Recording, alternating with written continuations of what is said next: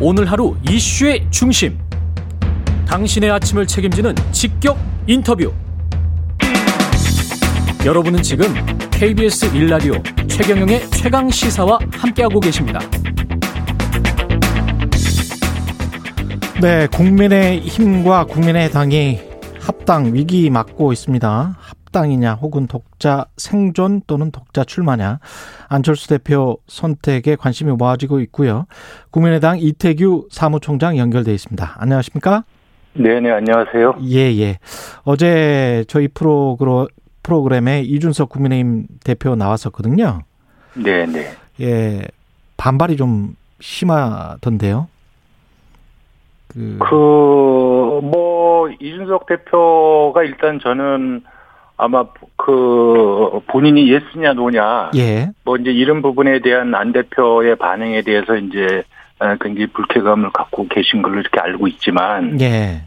사실 생각을 한번 해보세요. 이게 상대방이 예. 다른 의견은 다 필요 없으니까 예스냐 노냐 여기에만 대답해라 이렇게 이야기하면 알겠습니다 이렇게 해서 대답할 수 있는 사람이 과연 몇 명이나 있겠습니까 저는 음. 이렇게 예스냐 노냐 우리가 예스냐 노냐라고 묻는 질문 음. 예? 예 아니오로만 대답하세요 이런 질문을 받는 상황이 언제이겠습니까 우리가 살아가면서 이게 보통 형사재판 법정에서 피고인으로서 검사가 피고인한테 신문할 때나 이런 질문을 하는 거거든요. 예, 그러 저는 그래서 이것이 국민의당과 국민의힘이 합당하게 된다면 음. 이게 정권 교체를 함께할 동반자이자 한 식구가 되는 건데 그런 동반자한테 검사가 피고인한테 묻듯이 예 아니오로만 대답해라. 이것이 과연 올바른 태도인지 저는 이런 부분에 대해서 아, 이준석 대표가 좀 아, 생각을 좀 많이 하셨으면 좋겠다. 아, 이런 생각을 좀 갖고 있습니다. 시안이 좀 쫓겨서 그런 거 아닌가 그런 생각도 들고요. 경선 버스 이야기하면서 이제 8월 말에 출발을 해야 되는데 그 이번 주 말이나 다음 주 초까지는 들어 이게 뭔가 끝나야 된다. 8월 8월 네. 말에 경선 버스 일정이라는 것이 무슨 헌법 사항도 아니고요. 아, 예. 그건 국민의힘의 자체적인 정치 일정 아니겠습니까? 예. 예. 그리고 또 만약에 이제 그런 일정에 맞춘다고 하더라도 예. 이번 그- 우리 일정이 그러하니까 합당 일정을 이번 주까지 마무리 지었으면 좋겠습니다라고 말하는 것과 예. 이번 주까지 답이 없으면 끝이다 이렇게 이야기하는 거고는 아어가 완전히 다르지 않습니까? 상대방이 받아들이는 느낌이 그렇죠. 이 그 부분을 일방적이고 공개적으로 이렇게 시안을 통보해 버리면 예. 좋은 뜻을 가지고 협상을 하려고 하고 만나려고 했다가도 그러면 무조건 아 저 이준석 대표가 그냥 요구하는 대로 국민의당에 무조건 다 끌려 들어가는구나. 우리 당원들과 지지층들이 지금 그래서 반발하는 거거든요. 음. 그러니까 안철수 대표는 사실 빨리 이 부분을 이건 이제 실무협상이 종료가 됐기 때문에 예. 사실 당 대표의 어떤 정치력이나 결단의 문제는 남아 있는 거거든요. 예. 그 두 대표 간에 예. 근데 지금 그렇게 하고 싶어도 못하게끔 이렇게 만들어 놨어요. 이준석 대표가. 예. 저는 왜 그렇게 하시는지 제 이해가 잘 안 되는데 예. 저희 입장에서는 거듭해서 이건 이 상대방을 조금 무시하고 압박하고 음. 이런 일방통행식 태도는 좀 지양했으면 좋겠다. 예. 그래서 말씀을 하실 때는 상대방이 어떻게 받아들일 것인가 내 말이 상대에게 상처 주는 것은 아닌가 이런 점을 좀 생각하면서 말할 수 있는 게 저는 좋은 지도자의 덕목 아닌가 그렇게 생각을 합니다. 그러면 이- 이준석 대표가 S냐 노냐 이렇게 이야기를 해서 안철수 대표도 어 일본 전범인 뭐 야마시타에 비유한 것이다 이렇게 어, 이해도 될까요? 그 감정이 저는 좀 그것이 예. 그 그런 비유가 적절한지 부분에선 사람들마다 평가가 다를 거라고 생각을 합니다. 예. 그런데 그 이전에 그 이전에 마치 상대방을 법정에서 죄인 다루듯이 하듯이 예냐 예스냐 노냐만 이야기해라 이런 태도는 저는 잘못됐다고 생각이 들고요. 예. 또 안철수 대표가 그렇게 에, 어떤 그 반대 의견을 냈는데 또 바로 기다렸다는 듯이 말꼬리 잡고 나오는 것도 저는 공당의 대표 모습으로는 그렇게 좋아 보이지 않는다. 저는 음. 어떤 경우라도 공당의 대표들끼리 말싸움하는 거 이건 저는 국민에 대한 예의가 아니라 이렇게 생각을 합니다. 그러면 저 약간의 감정 싸움이 있는 것 같은데 이 야마시타에 비유한 거 일본 전범 이것과 관련해서 뭐 안철수 대표가 뭐 사과를 하고 다시 뭐 협상이 부드럽게 진행된다거나 뭐 그럴 가능성은 있습니까? 저는 이건 사과할 사안이 아니고요. 아, 사과 사는 각각의 예, 각각의 대표들끼리 말씀을 이렇게 주고받는 과정에서 음. 서로 국민들이 봤을 적에 지나치다고 생각할 수 있는 그런 표현들, 예. 그런 태도들 이런 건 각자 서로 다 저, 저기 조심해야 된다 이렇게 생각을 합니다. 근데 국민의당 김윤 서울시당 위원장도 구군이 걸린 정권 교체를 앞에 두고 제 분수를 모르고 제멋대로 장난질하는 철부지 예송이도 제압해야 한다.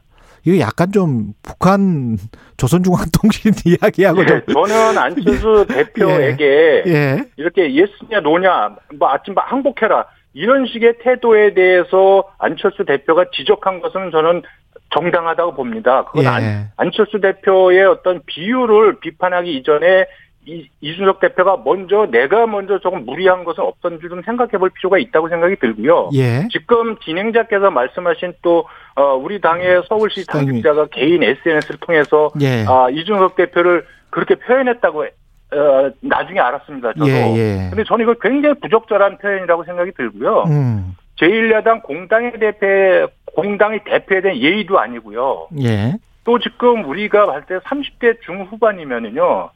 이게 젊음의 참신함과 경험의 노하우가 조화를 이루는 저는 정신적으로 제일 반짝반짝한 나이대라고 보거든요. 예. 그 나이대에 제1야당 대표를 두고 철부지 애송이라고 표현한 것은 저는 잘못된 일이라고 생각을 합니다. 그 이준석 대표 어제 그 인터뷰에 두 가지가 있었어요. 핵심은 줄만큼 줬다라는 그 발언 하나하고 또 지금도 합당만 된다면 꼬꼬마 태워 모셔갈 수 있다. 이거는 어떻게 보세요? 글쎄 그 실무적으로 합의된 부분도 꽤 있고요. 예. 예, 근데 이제 가장 중요한 당면 개정이나 뭐 이런 부분들 안 된 거 아니겠습니까? 그래서 예. 이제 그것은 어, 정치적인 두 대표 간의 어떤 정치력이나 결단에 이제 그 남아있는 부분인데 저는 이 합당이라는 거는 두 당이 합당하는 거는 정권 교체 그리고 더 나은 선택을 위해 야권의 가치와 영역의 확장이라는 그런 명분과 목표가 달성되면 저는 자연스럽게 되는 것이지 안철수 대표가 별도로 개인적으로 꽃가마 타고 들어갈 일은 저는 없다고 생각을 합니다. 예. 가령 예를 들어서 안철수 대표라는 그 이준석 대표의 이제 표현대로면 진짜 큰 소 한 마리가 들어가느냐 마느냐 이것이 통합 야당이라는 목장의 목표가 되면 안 되고 소비자가 안심하고 찾을 수 있는 믿을 수 있는 목장이 되는 것이 저는 합당의 목표가 돼야 된다고 생각이 들거든요. 그렇기 예. 때문에 지금 두 당 간에 있어서 당명 개정이 된다 안 된다 이런 문제가 문제의 본질이 아니고 음. 안철수 대표는 그 전에 정권 교체를 위해서는 문지기 역할도 마다하지 않겠다고 여러 차례 말씀을 국민들 앞에서 드린 바가 있습니다. 예. 그래서 우리는 꽃가마 타고 무슨 비단길 가는 거 이거 바라지 않고요.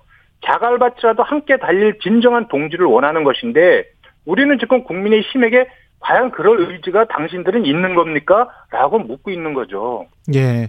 그럴 의지가 있는가를 시험할 어떤 구체적인 사안들, 당명 개정이랄지 안 된 부분들 말씀하셨는데 뭐가 가장 필요한가요? 국민의당 입장에서는? 저는 지금 당명 개정은 이제 당내에서도 의견이 각자 좀 다릅니다. 예. 예, 그래서 권은희 의원 같은 경우는 이제 실무협상단을 맡아서 협상에 임했을 때는 당원과 지지자들이 바라는 최대치를 들고 나가는 건 당연한 거 아니겠습니까? 예. 예, 근데 저는 이제 협상을 하는 데서 목표는 분명히 있지만 포기할 수 없는 절대치는 저는 없다고 생각을 합니다. 이것이 무슨 부패척결이나 국가 안보적인 중요한 차원이면 다른 문제겠지만 그것도 아니고 정권 교체를 위해서 힘을 합치자면서 합당 논의를 하는데 서로 간에 이거 아니면 죽어도 안 된다는 알- 안을 들고 나오면 그 협상이 되겠습니까? 그래서 100%를 못 얻으면 7, 80%를 얻을 수도 있고 어떤 경우는 4, 50%를 얻어서 절충점을 찾아서 일을 되게 만드는 거 이게 저는 정치구 협상이라고 생각을 하고요. 예. 다만 지금 양당 간의 어떤 갈등의 어떤 그 긴장도가 높아지고 갈등이 이렇게 일어나는 것 좀 보이는 데 있어서의 본질은 당면 개정이 아니고 뭔가요? 상호 간의 저는 진정성과 신뢰 확인의 문제가 아닌가 그렇게 생각을 갖고 있습니다. 진정성과 신뢰 확인의 문제다. 왜, 예. 왜냐면 일방적이고 공개적으로 이렇게- 이렇게 시안을 정해버리고 또 음. 예스냐 노냐 여기에 대해서만 대- 대답해 다른 건 필요 없어 이런 태도 자체가 상대방에게 굉장히 불쾌감을 주고 굴욕감을 주는 거거든요. 예. 그런 행동이 서로의 신뢰를 지금 어, 계속 떨어뜨리고 있다. 이런 부분을 조금 어, 조심해야 된다. 서로 간에 저는 이런 말씀을 좀 드리고 싶고요. 또 음. 당명 개정을 저는 개인적으로 이것이 합당을 가로막는 본질적 문제는 아니라고 생각을 합니다. 그러면 시- 그렇지만 신뢰만 더해지면 당면 개정까지는 안 해도 된다. 저는 개인적으로는 당명 개정 자체가 합당을 가로막는 본질적 문제가 아니라고 생각을 갖고 있고요. 음. 그러면서도 제가 이준석 대표한테 역지사지하는 마음이 좀 필요하다 이렇게 좀 말씀을 좀 드리는 거는 예. 왜냐하면 지난 총선 전에 그때 그 소수 정당인 새로운 보수당하고 자유한국당하고 합쳐서 합당했을 적에 예. 그쪽에서 이준석 대표가 있는 쪽에서 당명 개정을 강력하게 요구했지 않습니까? 음. 그렇게 결국 미래통합당으로 바꿨죠 당명을. 예. 그때는 그렇게 강하게 요구해서 바꿨는데 왜 지금은 안 되느냐 뭐 이런 측면에서 한 번 더 생각을 좀 해봤으면 좋겠다 이런 좀 말씀을 드리는 거죠. 지금 국민의당 만약에 그 국민의힘과 합당이 안 되면 안철수 대표가 대통령 선거에서 독자 출마 가능성도 있나요? 저는 이제 출마에 대한 판단은 궁극적으로 이제 당사자인 안 대표가 결정할 문제고요. 예. 그 당 차원에서 먼저 독자 출마를 해야 된다 안 해야 된다 이런 논의를 한 적도 검토한 적도 없습니다. 음, 그렇군요. 다만 이제 예. 의원들이 방송에 나와서 아니면 그 언론을 대상으로 개별적으로 출마 가능성을 이렇게 언급하는 것은 지금 당내에는 출마를 강력히 요구하는 당원이나 지지자들이 있습니다. 예. 이분들의 입장을 대변하고 있다고 보면 되고요. 이미 저는 오래전부터 개인적으로 어, 야권 대선 경선의 흥행을 위해서도 저는 안 대표가 출마가 필요하다는 입장을 견지해 왔습니다. 그리고 예. 다른 의원들이나 또 다른 당직자들도 현재의 지지도와 관계없이 대선 주자들이 어떻게 보여준 도덕성이나 역량을 봤을 때 안 대표만한 사람이 없다. 그러니까 나가야 된다. 이런 분도 계시고 예. 또 드루킹 정치 공작의 최대 피해자인 안 대표에게 다시 기회를 줘야 된다. 이런 주장을 하시는 분들도 계시고 그래서 안 대표가 출마를 해야 된다는 의견은 굉장히 다양하게 있습니다. 그렇지만 이 부분이 안 대표가 출마를 결심하거나 당에서 독자 출마를 검토하거나 이런 적은 없다. 이 말씀을 드리는 거죠. 어제 이준석 대표와 그 이야기 했었는데 서울시장 그때 출마하실 때 있잖아요. 네, 네. 그때 대통령 선거는 나가지 않겠다라고 명확하게 말씀을 하셨었습니까? 그거는 이준석 대표 가 잘못 알고 계시는 건데 예. 그때 기자들이 물어봤을 땐 서울시장에 당선이 되면 예. 중간에 임기를 채우지 않고 다시 바로 그거를 대선의 발판으로 삼을 거냐 이렇게 물어본 겁니다. 아, 그랬었군요. 예. 예. 그런데 나는 재선을 목표로 간다. 그래서 내가 서울시장에 당선이 되면 서울시장에 안 나간다. 이렇게 이야기한 거죠. 아, 그렇군요.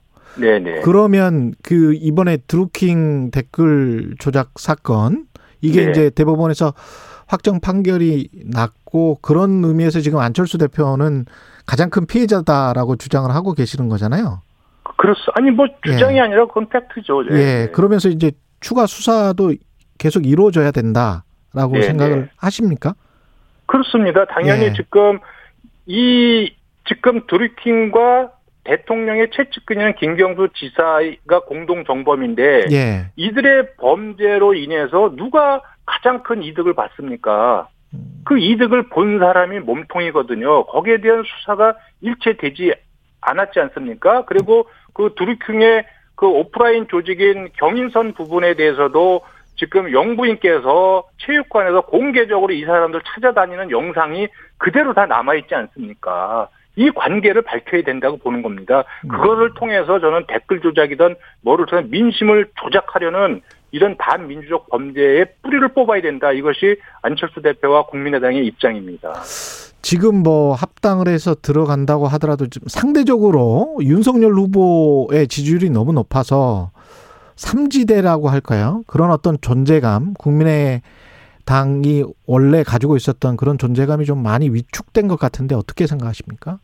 뭐 윤석열 전 총장의 이렇게 여론 뭐 이렇게 지표를 보면 예, 중도층의 지지를 받는 건 분명히 있습니다. 예, 그럼에도 불구하고 국민의당은 여전히 7, 8%의 지지율로 제3지대 중도 실용을 대표하는 현존하는 유일한 정당입니다. 음, 예, 그렇기 때문에 윤석열 전 총장이 지지를 받는 중도층도 있지만 안철수 대표와 국민의당이 지지하는 중도층도 분명하게 지금 존재하고 있다. 그리고 이 윤석열 전 총장이 입당을 하니까 국민의힘 일부에서 제3지대가 소멸됐다. 뭐 뭐 이런 식으로 하면서 이제 안 대표를 압박하는 경우들이 있어요. 예. 근데 저는 이거 전략적으로 정말 큰 무지의 소산이라고 생각을 합니다. 음. 이게 정권 교체를 하려면 제3지대 중도층을 더 키워서 통합 야당의 영역으로 끌어들여야 되는데 이거를 소멸시켜서 본인들만 유일 야당으로 되면 된다. 저는 이건 지금 너무 반문 정서 이 반사이기에 취해서 어, 지금 제가 볼 때는 전략적으로 큰 그림, 큰 구도나 이런 부분에 대한 이해가 부족한 것이 아닌가. 저는 그렇게 개인적으로 생각을 합니다.